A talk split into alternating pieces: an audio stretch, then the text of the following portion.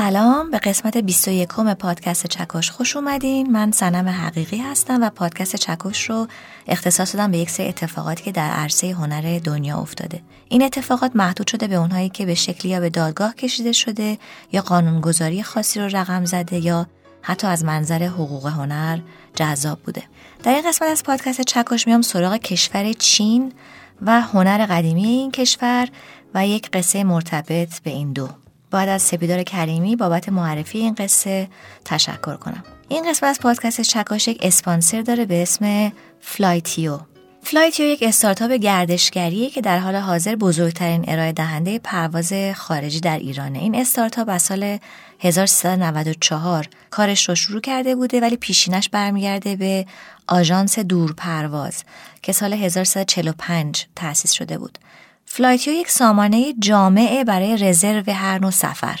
بلیت پرواز یا قطار و هتل خارجی، داخلی، خدمات قطار همه و همه براتون آماده می‌کنه. و مهمتر از اون سیستم پشتیبانی قوی داره. چه داخل ایران و چه در خارج. فلایتیو شبانه روز پاسخگوی مسافران هست که می‌تونن از خط مستقیم، خط پیامرسان واتساپ، ایمیل و پنل کاربری با فلایتیو در تماس باشن و اینکه امکان دریافت ویزا از بعضی از کشورها رو هم داره و رسیدگی به امور بیمه و اضافه بار هم از طریق پشتیبانیشون امکان پذیره. شعار فلایتیو هم دنیات رو کشف کنه که معتقدن که در کنار ارائه خدمات سفر به دنبال رشد و پیشرفت شخصی مسافرا هستن و سفر رو فرصتی برای خودشناسی و شناختن مرزهای تازه و آدمای تازه می‌دونن.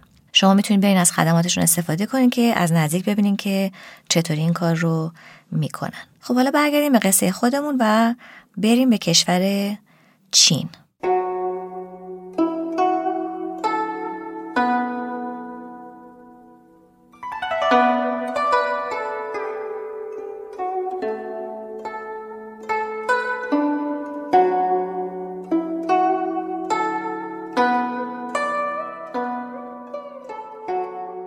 کشور چین که از کشوریه که هنرش قدمت بسیار بسیار زیادی داره و در طول قرنها به طور مستمر و بیوقفه خلق آفرینی کرده. تا همین الان که هنر معاصرش هم بسیار چشمگیره و در سطح جهان مطرحه.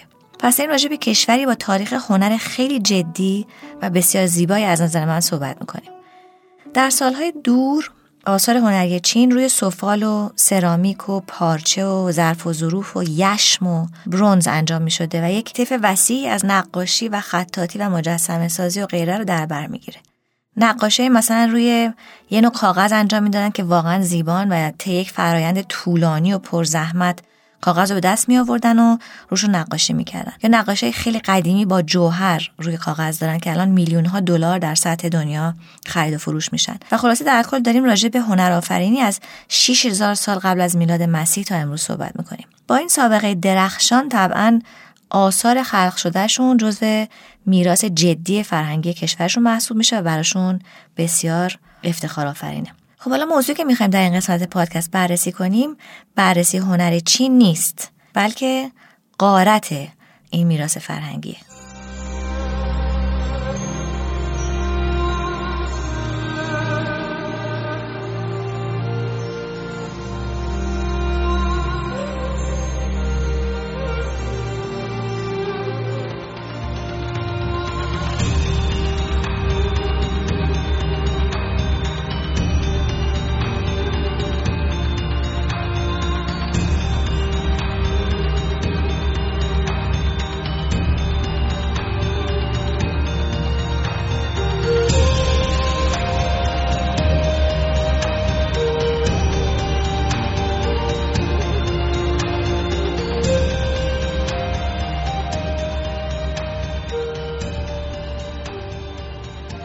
میراث فرنگی براتون گفتم در طول تاریخ موضوع رابطه بین چین و چند تا کشور دیگه شد. چطوری؟ الان براتون میگم. می‌دونیم که کشورهای پرقدرت در طول تاریخ می‌رفتن یا کشورهای دیگر رو مستعمره خودشون می‌کردن یا به شکل تحت سلطه خودشون در می آوردن حالا یکی از کشورهایی که زوم کرده بود روی کشور چین و اون کشور برای پیشرفت مقاصد اقتصادی خودش خیلی با اهمیت می‌دونست کشور انگلستان بود. تقاضا توی کشور انگلستان برای چای چینی، ابریشم و ظروف چینی زیاد شده بوده. برای همین کشور انگلستان در قرن 19 میره اونجا که زمینه رو برای تجارت فراهم کنه. شروع به تجارت می‌کنن. داریم راجع به سالهای 1790 تا 1800 میلادی صحبت می‌کنیم. خب چطوری تجارت کردن؟ انگلستان در ازای دریافت این اقلامی که گفتم نقره به چین می‌داد. و سالها همینطوری بدون مسئله تجارت کردن تا رفته رفته انگلستان ذخیره نقرش کم شد. و داشت به این فکر میگه که چه کالایی رو جایگزین کنه که همچنان بتونه چای و ابریشم و اینها رو از چین وارد کنه. رفت سراغ هند که مستمرش بود. در هند به طور وسیعی کشت خشخاش انجام میشه و تاجرای انگلیسی به جای نقره شروع کردن به صادرات تریاک و کتان به چین. و گفته میشه که همین که چین قبول کرد که تریاک دریافت کنه باعث افزایش شدید اعتیاد به تریاک در این کشور شد و وقتی دیگه وضع اعتیاد مردم خیلی وحشتناک شد چین تصمیم گرفت که واردات تریاک رو ممنوع کنه اینجا رسیدیم به سال 1830 که دیگه به طور جدی قانون منع واردات تریاک در چین اعمال شد. خب انگلستان نمی‌تونست تریاک بده و نه نقره و به خاطر وابستگیش به واردات کالاهای چینی داشت ضربه اقتصادی خیلی جدی می‌دید. تو این حین و بین یک چینی هم به دست دو تا ناخدای انگلیسی مست به قتل رسیده بود و انگلیسی های ناخداها رو از کشور در داده بودن و از دادن این دو نفر به چین امتناع می‌کردن چون نمی‌خواستن که شهروندانشون توی دادگاه چین محاکمه بشن از اون طرف انگلستان بعضی تجارتش هم به هم ریخته بود و از این طرف هم یک قتل رخ داده بود و دیگه ارتباط بین دو تا کشور شکراب بود. و انگلستان دنبال چاره بود که خب فکر کرد که رسما لشکرکشی کنه به چین. به همین راحتی. و لشکرکشی کرد. و طبعا چین واکنش نشون داد و اولین جنگی که جنگ تریاک یک اسمش بود شروع شد. ارتش انگلستان اول هنگ کنگ رو تصرف کرد و بعد نانیجینگ رو. و قدرتش انقدر زیاد بود که چین نهایتا مجبور شد به انعقاد یک معاهده با انگلستان که طبق این معاهده بین دو تا کشور هنگ کنگ به تصرف کامل انگلستان در اومد پنج تا بندر چینی رو هم دادن به انگلیسی ها و انگلیسی ها مجوز فروش تریاک رو هم مجددا گرفتن و بعضی امتیازات دیگه. خب طبیعتا اینکه پنج تا بندر رو شما داشته باشین یعنی دخالت جدی توی واردات و صادرات کشور چین دارین دیگه. وضع انگلستان بهتر شد ولی چین بسیار سرخورده بود و سعی می‌کرد نفوذ انگلیسی ها رو کم کنه و بعدتر در سال 1856 مجددا جنگ تریاک شماره دو در گرفت که اینجا فرانسوی هم اومدن وسط و کنار انگلیسی ها. و هر دو کشور لشکرکشی دوباره کردن و این بار خشونتشون هم بیشتر شده بود. وقتی دیگه با قدرت بیشتری این دو کشور وارد چین شدن یکی از کارهایی که کردن این بود که وارد یکی از بزرگترین و مهمترین قصرهای امپراتوری کینگ شدن. امپراتوری که اون زمان سلطنت می‌کرد بر چین. این قصر نه تنها یک امارت بسیار زیبا و عجیبی بود باغهای تو در توی خیلی قشنگ هم داشت. نکته مهم برای قصه ما اینه که کلی آثار هنری هم در داخل این قصر موجود بود و هم توی اون باغ بسیار بزرگ. انگلیس چیکار کرد؟ دستور تخریب کل این قصر رو داد. چهار هزار سرباز رفتن اونجا و در عرض سه روز کل بنا و باغ اطرافش رو نابود کردن. دلیلش هم اینطور گفته شده بود که در طی این مدت که انگلستان داشته روی چین فشار می آورده تعدادی اروپایی به دست چینیا شکنجه و کشته شده بودن و انگلیس به اسم انتقام این قصر رو به کمک فرانسه نابود کرد این مسئله انقدر برای چینیا گرون تموم شد که 100 سال رو یعنی بین 1840 که این قصر تخریب شد تا 1940 رو قرن تمسخر نامگذاری کردند. و باعث و بانیش رو هم همین خاندان کینگ می‌دونستن که حدود 280 سال پادشاهی کرده بود بر این کشور و آخرین امپراتوری چین هم محسوب می‌شد که بعدش دیگه جمهوری چین رو داریم و بعدترش هم جمهوری خلق چین خب آخره این امپراتوری هم تازه دیگه نه تنها انگلیسی ها بلکه فرانسوی ها، روس ها، ژاپنیا، کره و آلمان ها یک حضوری در این کشور داشتن.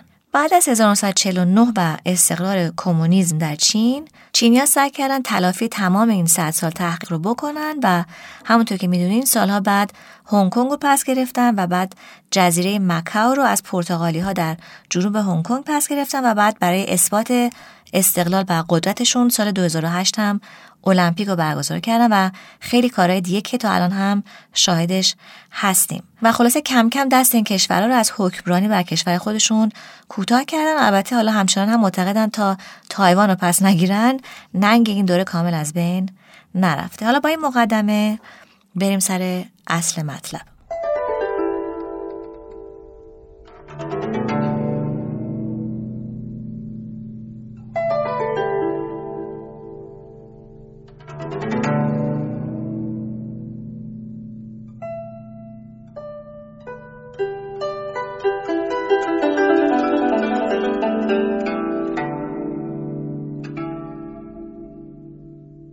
امپراتوری کینگ که براتون گفتم بعد از امپراتوری مینگ اومده بود. و عده زیادی از هنرمندان دوره کینگ معتقد بودن که کشور چین افتاده دست یک قوم بربر و وحشی. خیلی دل خوشی از این امپراتوری نداشتن. مقدار زیادی از هنری که خلق می‌کردن یک حس و حال غمآلودی نسبت به این بلایی بود که سرشون اومده بود.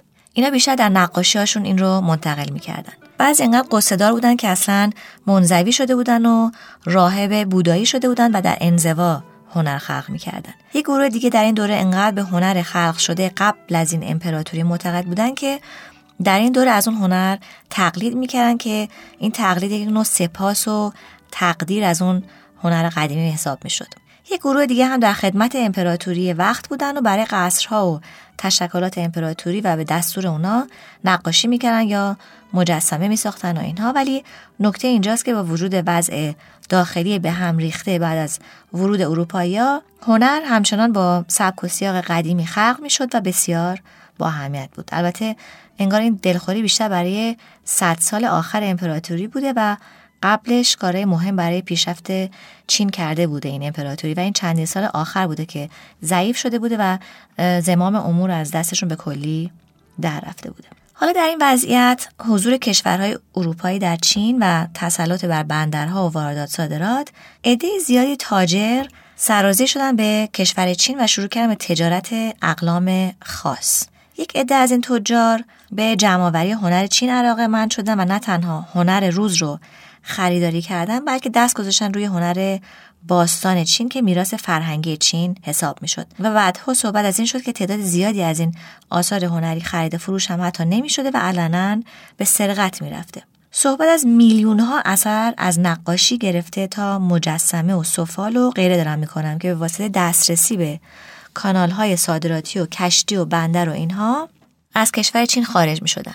خب این خیلی برای چین گرون تموم شد و چون کنترل درستی روی این مسئله نداشت اون کدورت و ناراحتی که داشتن به واسطه خروج این میراث فرهنگی بیشتر هم شده بود. بعد از سالی که دیگه حزب کمونیسم روی کار اومد و آروم آروم قدرت رو به دست آورد و سیستم داخلی چین رو حالا به اشکال مختلف که سرکوب و غیره هم البته جزش بود کنترل کرد شروع کردن به صحبت از اینکه این آثار به سرقت رفته باید به چین برگردونده بشه.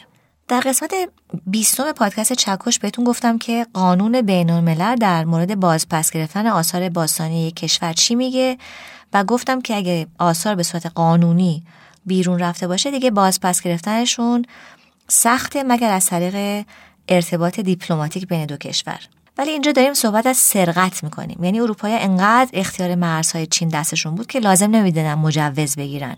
برای همین کشور چین قدرت یافته شروع کرد به فشار آوردن به موزه ها و مؤسسات و دولت های دیگه برای پس گرفتن این آثار. ولی چطوری؟ یه مثال خیلی معروف این بود که در سال 2009 در پاریس یک حراج برپا شد. حراج معروف کریستیز که در اون دو تا مجسمه برونز چینی بسیار قدیمی برای فروش ارائه شد.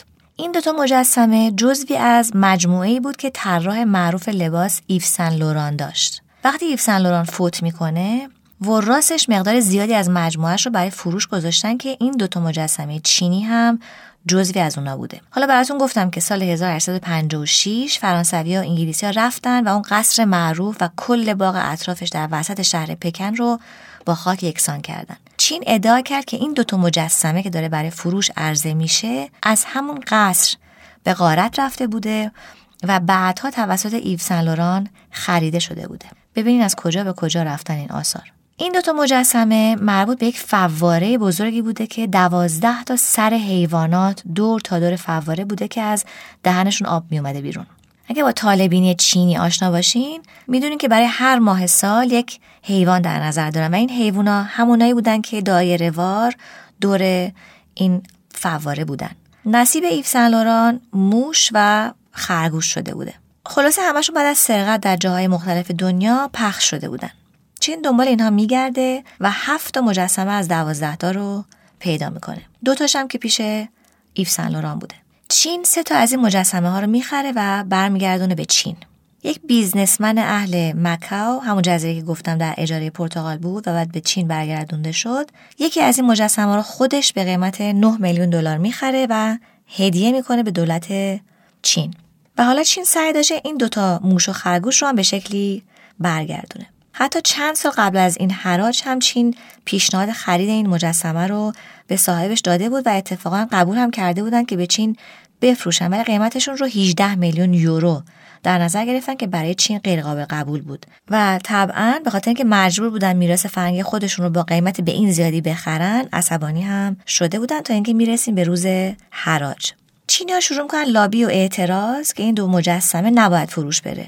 و اگر بره بلافاصله خریدار اون دو مجسمه رو میکشونن دادگاه. و حتی رفتن به دادگاه پاریس شکایت کردن ولی شاکی یک مؤسسه چینی در فرانسه بود که دادگاه گفتش که این مؤسسه اصلا صلاحیت طرح دعوا نداشته. و خلاصه تا قبل از حراج کاری نتونستن بکنن. روز حراج وقت زمان چکش زدن میشه یک چینی در جمعیت نشسته بوده که بالاترین رقم رو برای این دو مجسمه میگه که رقم چهل میلیون دلار بوده و چکش زده میشه. و این دو مجسمه رو برای این شخص چینی کنار می‌ذارن. ولی نگو که این شخص اصلا قصد خرید نداشته و فقط می‌خواست جلوی خرید این مجسمه توسط اشخاص دیگر رو بگیره و برای همین پول رو نپرداخته و صاحب مجسمه ها هم نشده. حالا وارد بحث این که باید برای این کارش جریمه بده نمیشم. ولی چند روز بعد یک شخص فرانسوی میاد و این دوتا مجسمه رو از حراج می‌خره و در یک حرکت ظریفی این دو مجسمه رو هدیه میده به کشور چین. دلیلش هم بوده که می‌گفته که این کار هم برای بهتر کردن روابط فرانسه و چین بهتره و هم عمیقا معتقد بوده که میراث فرهنگی هر کشوری باید برگرده به کشور خودش. حالا البته خودش هم احتمالا از این کار در آینده نفع تجاری می برده. خلاصه در هر صورت کشور چین هم این هفت مجسمه ای که به دست آورده بوده رو در موزه در پکن به نمایش می‌گذاره.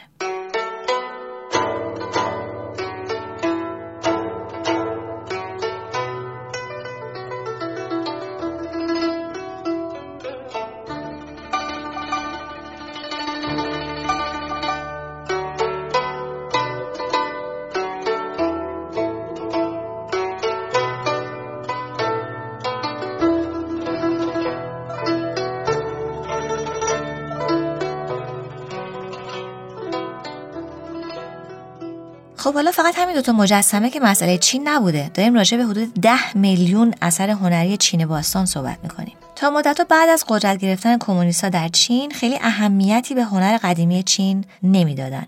تا سالها بعد که تصمیم گرفتن برن دنبال این آثار. چیزی که جالبه اینه که اکثر این آثار قارت شده آرشیف شده بودن و چین یک لیست درستی از اینها داشت و برای همین در هر گوشه دنیا که یکی از این آثار داشت خرید و فروش می‌شد یه زنگی برای چینیا به صدا در می اومد. همین این کار خودش قابل تقدیره که چنین آرشیوی رو برای خودشون درست کرده بودن و می‌تونستن راحت دست بزنن روش و یه سر را بندازن و بگن فلان اثر جزو آثار قارت شده از کشور چین بوده حالا چیزی که براشون دردآور بود هم همون قصر زیبایی بود که به آتیش کشیده شده بود. یه قصه عجیب دیگه در ارتباط با این قصر این بود که بعضی از آثار اون قصر به عنوان هدیه از طرف انگلستان و فرانسه به افراد مختلف داده شده بود. مثلا نقاشی یک سگی در این قصر وجود داشته که میگن در نوع خودش نظیر بوده و وقتی میان قصر رو خراب کنن این نقاشی رو انگلیسی ها میدوزن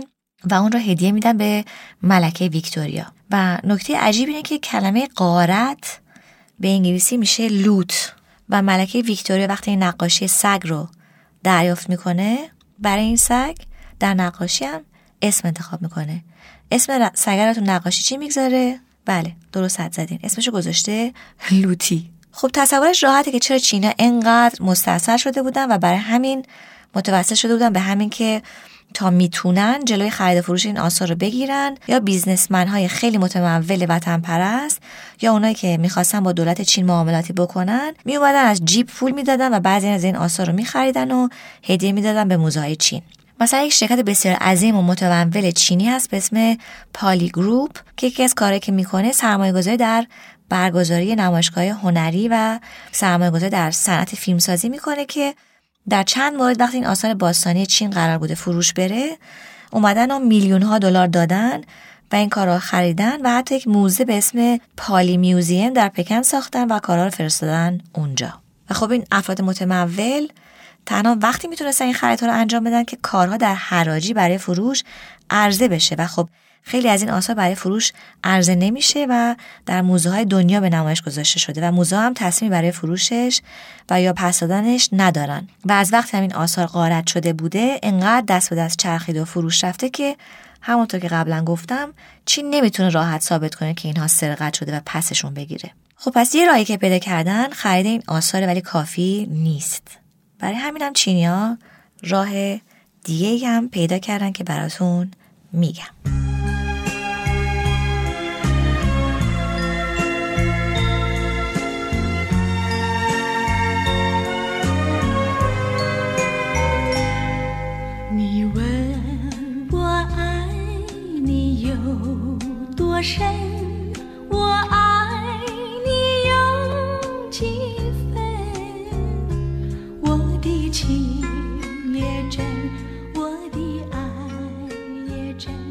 月亮代表我。 خب حالا تا اینجا قصه با وضعیت مواجه هستیم که بسیاری از آثار قارت شده چینی در موزه های دنیا به نمایش گذاشته میشن و موزه ها به واسطه فروش بلیت از منبع این آثار درآمدزایی میکنن و دولت چین همین وضعیت براش غیر قابل تحمله. حالا گوش کنید به بقیه قصه. سال 2010 هستیم و در شهر استکهلم سوئد. یه قصر بسیار زیبایی در این شهر هست به اسم جاتنینگ هولم که شاه سوئد سال 1753 ملکه رو سورپریز می‌کنه و یک قسمتی به این قصر اضافه می‌کنه و اسمش رو می‌گذاره امارت چینی و هدیه تولد میده به ملکه. در این امارت همه چیز رنگ و بوی چین رو داشته. سالها بعد بعد از اون غارت معروف چین توسط انگلیس و بقیه مقداری از آثار غارت شده چینی توسط سوئدیا خریداری میشه و میره توی این امارت و برای بازدید عموم هم باز میشه. جالبه که وقتی به این روی سایت این امارت نوشته که یک شرکتی به نام شرکت هند شرقی که یک شرکت تجاری انگلیسی بوده کلی ادویه و سرامیک و آثار زیبای هنر چین رو آورده به اروپا و بعضی از اونها به این موزه راه پیدا کرده. یعنی خیلی واضح به شکلی داره میگه که بعضی از این آثار این امارت در اصل کجا بودن. خلاصه در این موزه صدها شیء چین باستان وجود داره. در 6 آگست سال 2010 ساعت دو صبح چهار سارق متبهر میان و وارد امارت چینی این قصر میشن. خیلی راحت انگار دارن از یه خونه بیحفاظ سرقت می‌کنن. شیشه پشتی امارت رو میشکنن و آلارم موزه هم به صدا در میاد ولی تا میرن داخل و میان بیرون فقط 6 دقیقه طول می‌کشه. گفته شده که چند کیلومتر دورتر از قصر دزدا اولی آتیش سوزی را میندازن و چند تا ماشین رو با آتیش می‌کشن که حواس پلیس رو پرت کنن.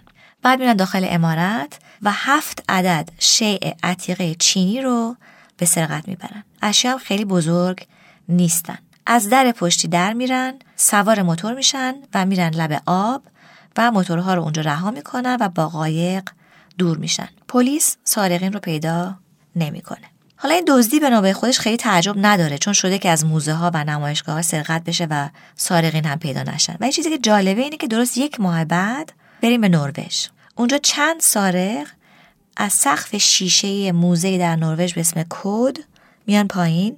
و دو عدد شی رو میدزدن. جالبه که دوباره شما وقتی برین روی سایت این موزه یه قسمتی داره مربوط به مجموعه چین.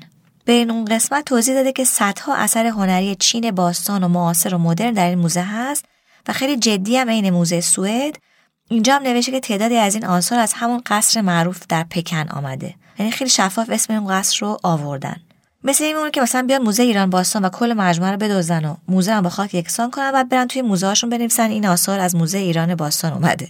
خیلی شفاف خلاصه این دزدا که این اشیا رو در اون موزه هم شناسایی کرده بودن با یک عملیات بسیار متبهرانه و تخصصی و در مدت زمان بسیار کوتاه میرن تو و این اشیا رو میدزدن و باز دولت نروژ کاری نمی‌تونه انجام بده و دوستا رو پیدا نمی‌کنن. بعد از این اتفاق موزای اروپا که آثار چین رو در مجموعشون داشتن شک می‌کنن که چطوری که دوزا رفتن توی ساختمون از کنار صدها اثر بسیار ارزشمند دیگه هم رد شدن ولی مستقیم رفتن قسمت اشیای چین باستان و از اون قسمت دزدی کردن. متوجه شدن که انگار یک برنامه ریزی برای بازپس گرفتن این آثار قارت رفته دارن. یکم شک می‌کنن تا یک سال بعد بریم به انگلستان.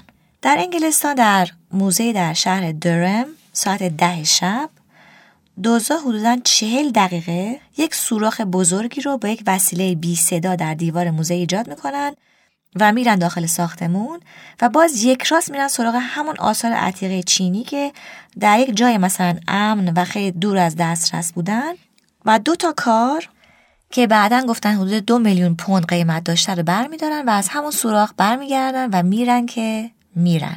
پلیس انگلستان چند نفره دستگیر می‌کنه ولی بیفایده بوده. و آثار هیچ وقت پیدا نمیشن و رئیس موزه در مصاحبه خیلی غمگین میگه که این آثار جزو با ارزش ترین آثار موزه بودن. و باز جالبه که هیچ جا کوچکترین صحبتی راجع به اینکه این آثار دزدی شده بودن در گذشته نشده. دو هفته بعد مجددا دزدا ساعت هشت شب در موزه در دانشگاه کمبریج انگلستان این بار 18 تا شی رو میدزدن که جمعا 18 میلیون پوند قیمت داشته.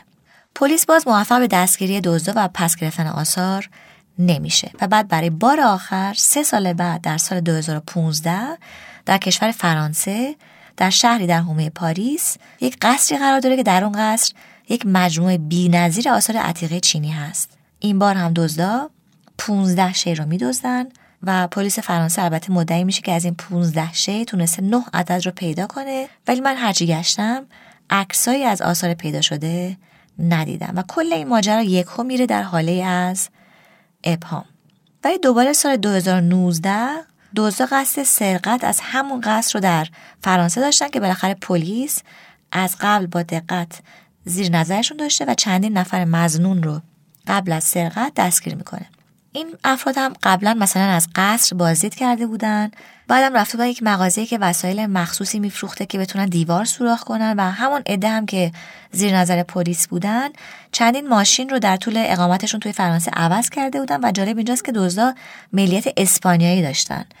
و پلیس از یک جلسه مخفیانه اینا با یک باند مافیایی چینی مطلع شده بوده. و خلاصه با همین شواهد این افراد رو دستگیر می‌کنن. ولی چون به هیچ شکلی نتونستن عنوان مجرمانه به کارشون ببندن سارقین اصلی رو پیدا نکردن و هنوز که هنوز هیچ کدوم از این آثار نه جایی خرید و فروش شدن و نه به نمایش در اومدن.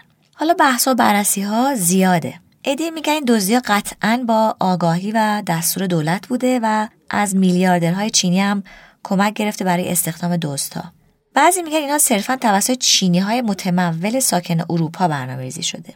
ولی شواهد اینطور نشون میده که این دزدی ها نمی‌تونه بدون اطلاع دولت چین بوده باشه. چون اگه بدون اطلاع دستور اونا بوده باشه یک موج انتقام جویی مجددی علیه دزدا را میفته از طرف دولت چین.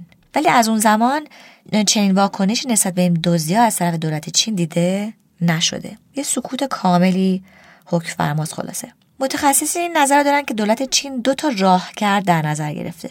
یکی اینکه هر جایی که این اشیا برای فروش به مزایده گذاشته میشن افرادی رو میفرسته یا افراد متمولی خودشون در مزایده شرکت می‌کنن و آنچنان رقم بالایی رو در مزایده اعلام می‌کنن که رقیبی نداشته باشن کارا رو دریافت می‌کنن. یا اگه این کارا در موزه ها باشه و اصلا برای خرید و فروش ارائه نشه خیلی شیک دست به سرقت اونا می‌زنن. یه جایی هم خوندم که پارسال گروهی در آمریکا تصمیم گرفتن فیلمی در مورد این سرقت ها بسازن ولی فعلا ساخته نشده. ولی مضمون فیلم نامه انگار قرار بوده این باشه که دولت چین در این سرقت ها نقش اصلی رو بازی کرده بوده. خب طبیعیه که از منظر حقوقی هم موضوع جذابه. نزدیک به 350 سال پیش یک قارتی رخ داده و دزدی صورت گرفته و کلی از میراث فرهنگی کشور رفته پخش شده سراسر دنیا. هیچ نظام حقوقی وجود نداره که به واسطه اون تو بتونی حتی وقتی قارت ثابت شده و در تاریخ بدون تحریف تعریف شده آثار رو پس بگیری. چون باید ثابت کنی که این شیء به خصوص مثلا در اون قصر به خصوص وجود داشته و در اون روز به خصوص غارت شده بوده و باید برای تک تک اشیا یک شناسنامه در واقع تهیه کنی که محکم پسند باشه و ثابت کنی که این شیء به خصوص در اون زمان در اون قصر دزدی شده بوده و چون سالهای سال از اون غارت گذشته این کار تقریبا غیر ممکنه. اگه الان این اتفاق بیفته براش قانون هست که در هر کشوری فرق داره. ولی باید در مدت زمان مشخصی دزدی رو اعلام بکنی مشخصات اثر هنری دزدیده شده رو بدی و از هر جایی که اثر سر در آورد می‌تونی بری دنبالش رو پس بگیری. که این هم البته خیلی راحت نیست چون خرید و فروش آثار خیلی مطرح به سرقت رفته در خفا و بین مجموعه داران انجام میشه و کسی ممکنه متوجه چیزی نشه. حالا تصور کنید روزی کشور چین تصمیم گرفت یک نمایشگاه بزرگی ترتیب بده و تمام این آثار سرقت رفته از موزه ها رو به نمایش بگذاره و یک دهنکجی به دولت انگلستان و فرانسه که قارتگران اصلی بودن بکنه. چه اتفاقی میفته اگه موزه اروپایی که ازشون سرقت شده بوده شکایت کنن چی میشه؟ از نظر قانونی به احتمال خیلی زیاد دولت چین بازنده این دعوا میشه. چون همونطور که گفتم مالکیت چین بر این اشیا ثابت نمیشه. اشیا چینی هستن ولی باید ثابت کنن از طریق قانونی به اروپا منتقل نشده و امکانش نیست. حتی اگه آرشیو خیلی مجهزی از تمام آثار داخل اون قصر می داشتن که دارن باز نمی‌تونن ثابت کنن که درست در زمان قارت اینها از اون قصر بیرون رفته بودن و نه قبلش. و خلاصه به نظر من بازنده میشن. ولی حالا یه مقایسه کوچیک جالب براتون بکنم. در قسمت پنجم پادکست چکش که مربوط به قارت آثار هنری توسط نازی ها بود راجع به پس گرفتن این آثار قارت شده مفصل صحبت کردم و می‌تونید اونجا از کم و کیف این مقررات بینالمللی سر در بیارین.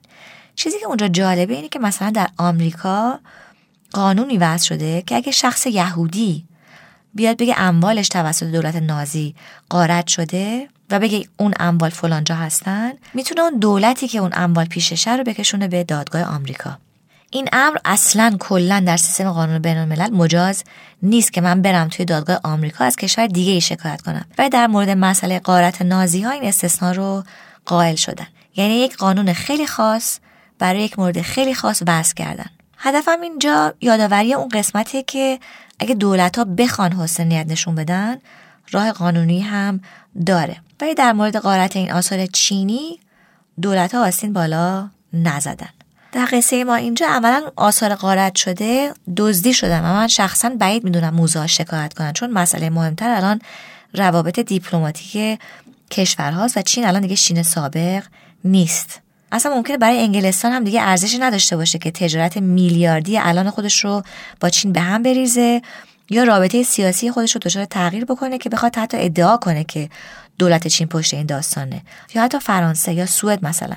و چین هم احتمالا خوب به این موضوع واقفه. یه چند روز پیش اتفاقا یک میزگردی رو شنیدم که در آمریکا برگزار شده بود و چند نفر متخصص نشسته بودن و این مسئله سرقت از موزه ها رو بررسی می‌کردن. و خیلی نقطه نظرها متفاوت و عجیب بود. یکی مثلا می‌گفت که حالا برای چین کمونیست که اصلا هنر براشون سالها نماد انحطاط و ابتزال بوده حالا چرا به یک باره اینا ارزشمند شدن؟ که خب اصلا بحث عجیبیه چون اینا به این اشیا به عنوان میراث خودشون نگاه می‌کنن. یکی دیگه میگفتش که چرا بیان دزدی کنن؟ خب بیان متمدنانه بگن که این اشیا رو پس بدین. اینم خیلی عجیبه چون پس گرفتنش از طرق قانونی همونطور که گفتم آسون نیست. این نفرشون که اصلا متوجه اهمیت میراث فرهنگی نبود و مثلا نگاه به آینده داشت. می‌گفت جنگ بود و قارت شد و تموم شد رفته. یکی دیگه هم میگفتش که این آثار عتیقه رو شاید یک شخص متمول چینی دزدیده و گذاشته توی زیرزمین خونش. و بهتر نبود که این اشیا در موزه اروپا بمونه و مردم ببینن به جای که راه پیدا کنه به زیرزمین یک شخص چینی و هیچ کسی که اونا رو نبینه. این سوالاییه که برای شما هم احتمالا مطرح میشه و خوشحال میشم اگه نظری دارین. برام توی اینستاگرام یا اپای پادکست که جایی برای درج کامنتاتون هست بنویسین. حالا باید بشینیم ببینیم که چی میشه. اگه شنیدین که در موزه در دنیا سرقتی رخ داده و فقط و فقط اشیای چین باستان از اون موزه سرقت شده دیگه الان می‌دونین که داستان پشتش چیه. خب داستان ما اینجا تموم میشه. و امیدوارم که خوشتون اومده باشه. شما قسمت قبلی پادکست چکاش رو می‌تونید در پلتفرم صوتی شنوتو و اپلیکیشن شنوتو و یا از طریق جستجو در اپهای پادکست پیدا کنین خدا نگهدار تا قسمت بعد.